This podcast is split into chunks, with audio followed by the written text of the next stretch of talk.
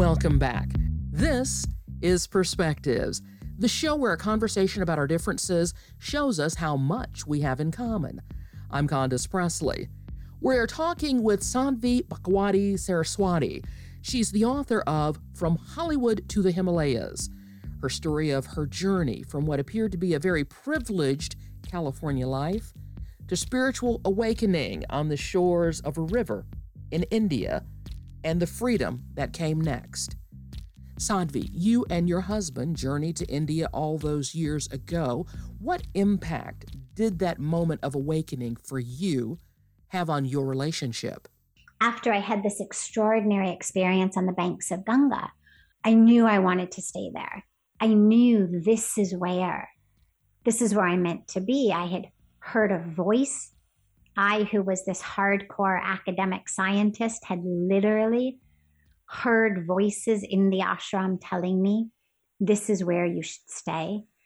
I had quite literally gotten my feet glued to the ground of the ashram. Literally, I could not pick them up to walk them out. I had had these, these incredible experiences making me know this is where I was meant to be. So I said to my husband, let's stay. We can always go up to the mountains. The guru is back. We can stay. You should meet him. But he said, no, I'm going up to the mountains. He felt very threatened and very jealous of the experience that I was having. And he he acknowledged that he had wanted to be the one who had that experience. And I felt sure that if he just opened his heart, he would have it also. But his his heart was so so angry that I was having the experiences that it was supposed to be him that in that moment he couldn't open his heart. And so he said I'm going to the mountains. And he thought I would come with him. I had very severe abandonment issues. My biological father had first severely abused me and then abandoned me when I was eight. And so that had, of course, scarred me and stayed with me throughout most of my life. And I had always these very severe abandonment issues. I went from boyfriend to boyfriend, as you can imagine, and never would have let my husband go off into the mountains and leave me alone in a place where I didn't know anyone. I didn't speak the language at a time with no mobile phones, no nothing. So I think he was pretty confident that I was going to say, forget it, I'll come with you to the mountains. But this is that inner knowing that I was talking about because when I was connected to that source, to that divine presence, I wasn't afraid anymore. There was no longer a sense of being abandoned. I was one with the divine. I wasn't alone. I wasn't afraid. And so when he said, I'm going, I said, okay, I'm staying. And it was extraordinary. Those who knew me at the time could not believe that I, with my abandonment issues, had let him go. And that's the power of really trusting that inner knowing, of finding that higher self within the self. So when he came back about a week later, by that time I had already made a lot of friends and had gotten very connected into the day to day activities of the ashram, which when he came back, he said, I don't want to live somewhere where you're already queen of the ashram. He was struggling, he was in pain, he was he was jealous, he was angry, and so he needed to he needed to belittle it, he needed to denigrate it, he needed to kind of bad mouth me and the ashram and the entire experience.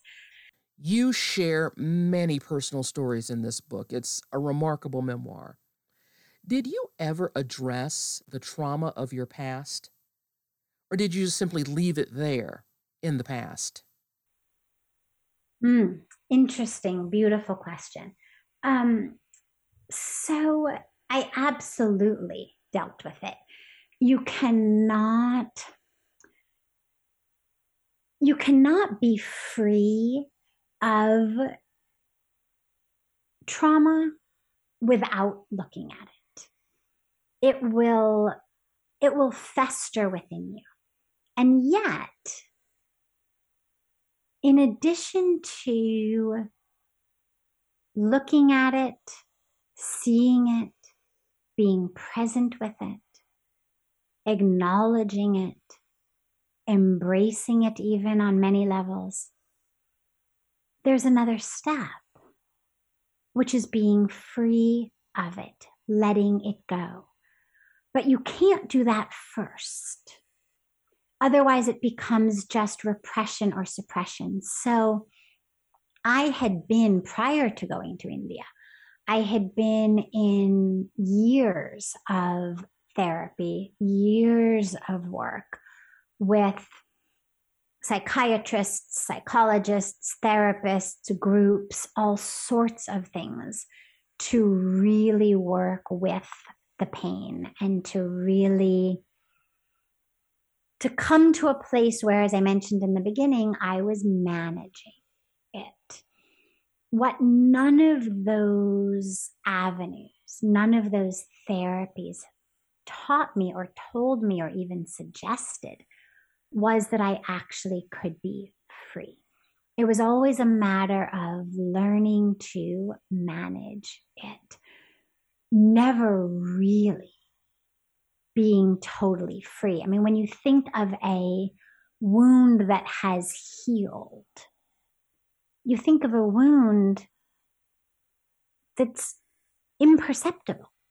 If you're left with this massive scar, you might say it's better but you wouldn't necessarily say it's healed completely because you've still got this, you know, massive thing on you. And all of the all of the therapy, all of the programs, everything that I was given, shown, all of the work that I did was focused on kind of management as the highest possibility, but that this was always going to be something that I carried with me, and that in times of stress, the eating disorder, for example, would always be my stress response. And this was something I was told over and over again is you can learn to manage your food. You can learn to eat and actually keep it down and for it not to be a massive stress. But you need to stay vigilant.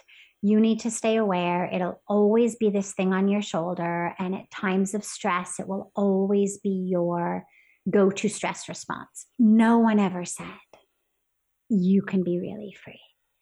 And that's that's the the dilemma between where psychology and spirituality both meet and diverge is psychology is beautiful at bringing us into that darkness, into why we suffer, into looking at it, into insight, which is critical, absolutely critical. Otherwise, you end up with what we call a spiritual bypass.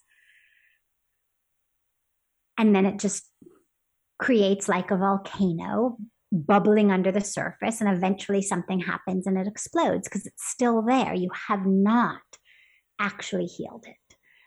But once you've done the that work of acknowledging, seeing, working through it, you then have this beautiful possibility within spirituality to let go and to let go of the identity. I remember one day, a couple years after I had been in India, and a couple of years after I had been taught to let it go, which was the first teaching, was to stand in the sacred river and literally give my pain to the river.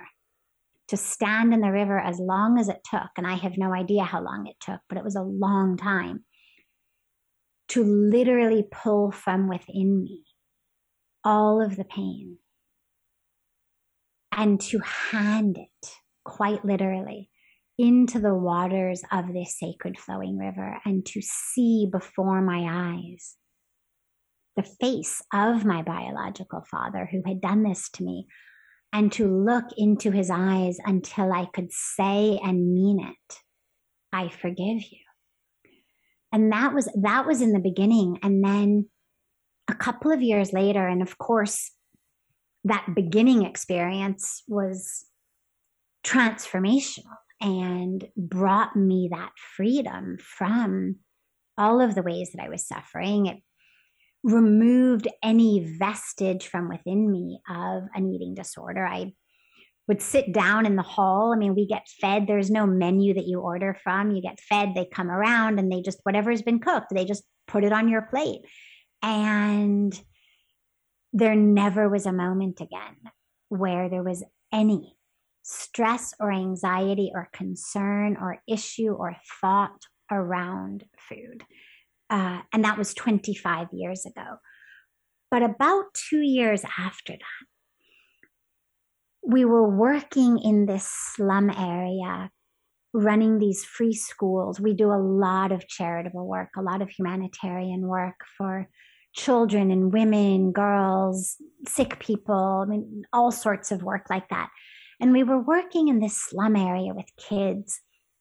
And I was saying how seeing these children was so difficult for me. Every time we went into the slums and I saw the situation they were in, it just broke my heart. And how, because, and I said it in this very kind of offhanded, sort of matter of fact, not emotionally charged at all way, I said, you know, because I was abused as a kid, I've got this connection with these children who are suffering. And I got mid sentence and my guru says to me, When are you going to stop talking about that? And my initial reaction was, That's rude. Like, this is my story. This is my history. What do you mean, when am I going to stop talking about it? But I had been there long enough to realize A, he's not rude. B, he is just this embodiment of compassion, as you read about in the book in so many stories and see that he really has this way of speaking the truth of the moment in a way when I can't see it. And so I stopped and I looked at the moment, and what I realized was so deep, which was I don't actually identify as the one who was abused anymore it's just a story I'm carrying around. And that there was this ego identity in me that's like, I think of it as an out of work actor who spent so many years of his life playing one role on one stage that now that the curtain has dropped and the show is over and you know the theater is now transformed into a restaurant or whatever and this guy's out of a job. Nonetheless, he stands on the street corner shouting his lines because he just can't wrap his head around the fact that the role is over, that the drama is over. He's so identified with the role that even though there's no more stage, there's no more theater, there's nothing, he's still shouting his lines. And I realized that my my psyche, my ego had become very much like that. It was still still playing the role of the one who had been abused even though that no longer was the truth for me anymore. I no longer moved through the world with any sense of having been that victim or survivor of that abuse and what he was doing was simply speaking to a truth that should have been self evident to me, but wasn't, but it was evident to him. And so I said, I think right about now I'm going to stop talking about it. And, you know, it's been 23 years, and it was only when I wrote the book that I started talking about it again because I realized I needed to talk about it, not for me as an identity, but for others to realize that along with knowing freedom and knowing joy and knowing bliss and knowing spiritual awakening, that I also knew pain And I also knew struggle and I knew suffering and I knew trauma because otherwise, the experiences that I've had, the lessons that I've learned, the teachings that I give allow people to see me as somehow different from them. And that it was too easy for people to look at me and to think, well, she can say this because she's this, you know, untouched, perfect being who came from this perfect situation and she doesn't know pain and she doesn't know struggle. And so it's easy for her to live in this state of joy and freedom and peace and bliss. And I realized it was essential for me to talk about my story so that people would know oh, she does know pain. She does know suffering. She does know struggle. She does know trauma. And she knows freedom and joy. And therefore, it's available and possible for all of us. So that was my my goal in writing the book and why I finally so many years later had to to talk about the story again. What do you want for readers to embark on their own journey and find that peace, joy and freedom the freedom that you found? Absolutely. That is the singular goal of writing the book. 100% of all of the proceeds go directly to our charity. I'm not taking one penny of anything associated with it. There's no commercial interest, agenda, motivation whatsoever in the book. 100% go to the girls and the women living in the Himalayas.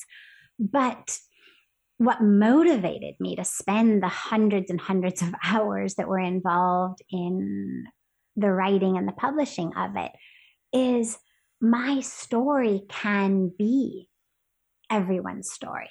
Not the physical part. I'm not saying everybody needs to get on a plane and come to India and, you know, take vows of celibacy and become a, a, monastic and live in an ashram and be a disciple. No, that was the arc of my life's journey, my life's purpose.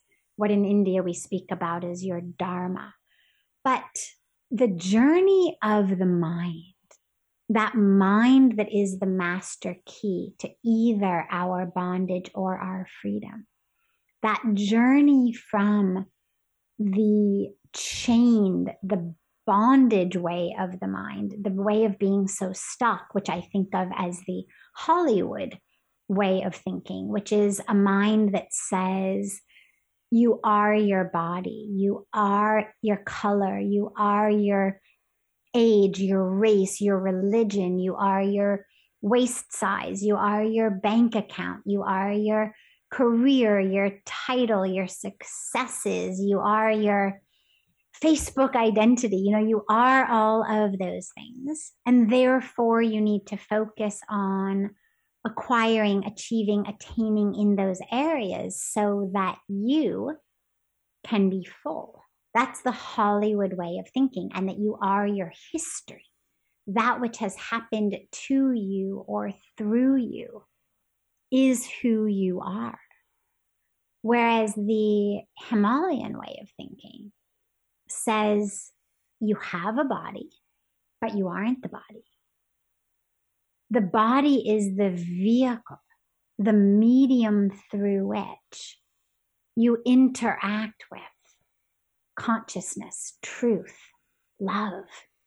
My arms, for example, my arms that hug you are not love, but they are the medium through which I interact with love and I use them to hug you. But the arms are not love. In the same way, the body is the medium through which I interact with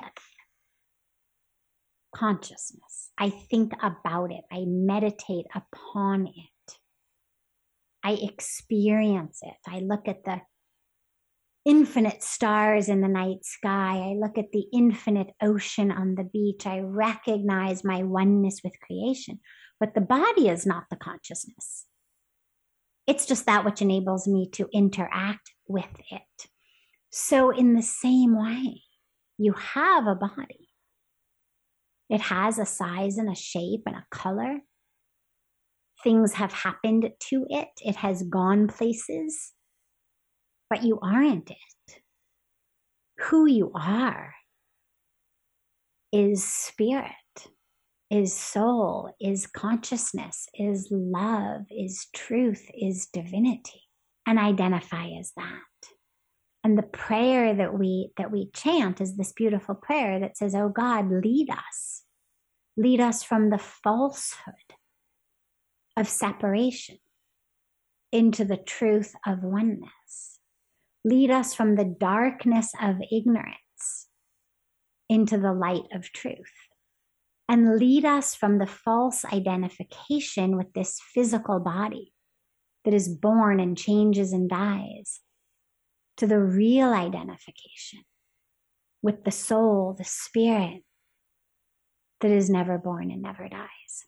So that shift in thinking is what enables us to be free.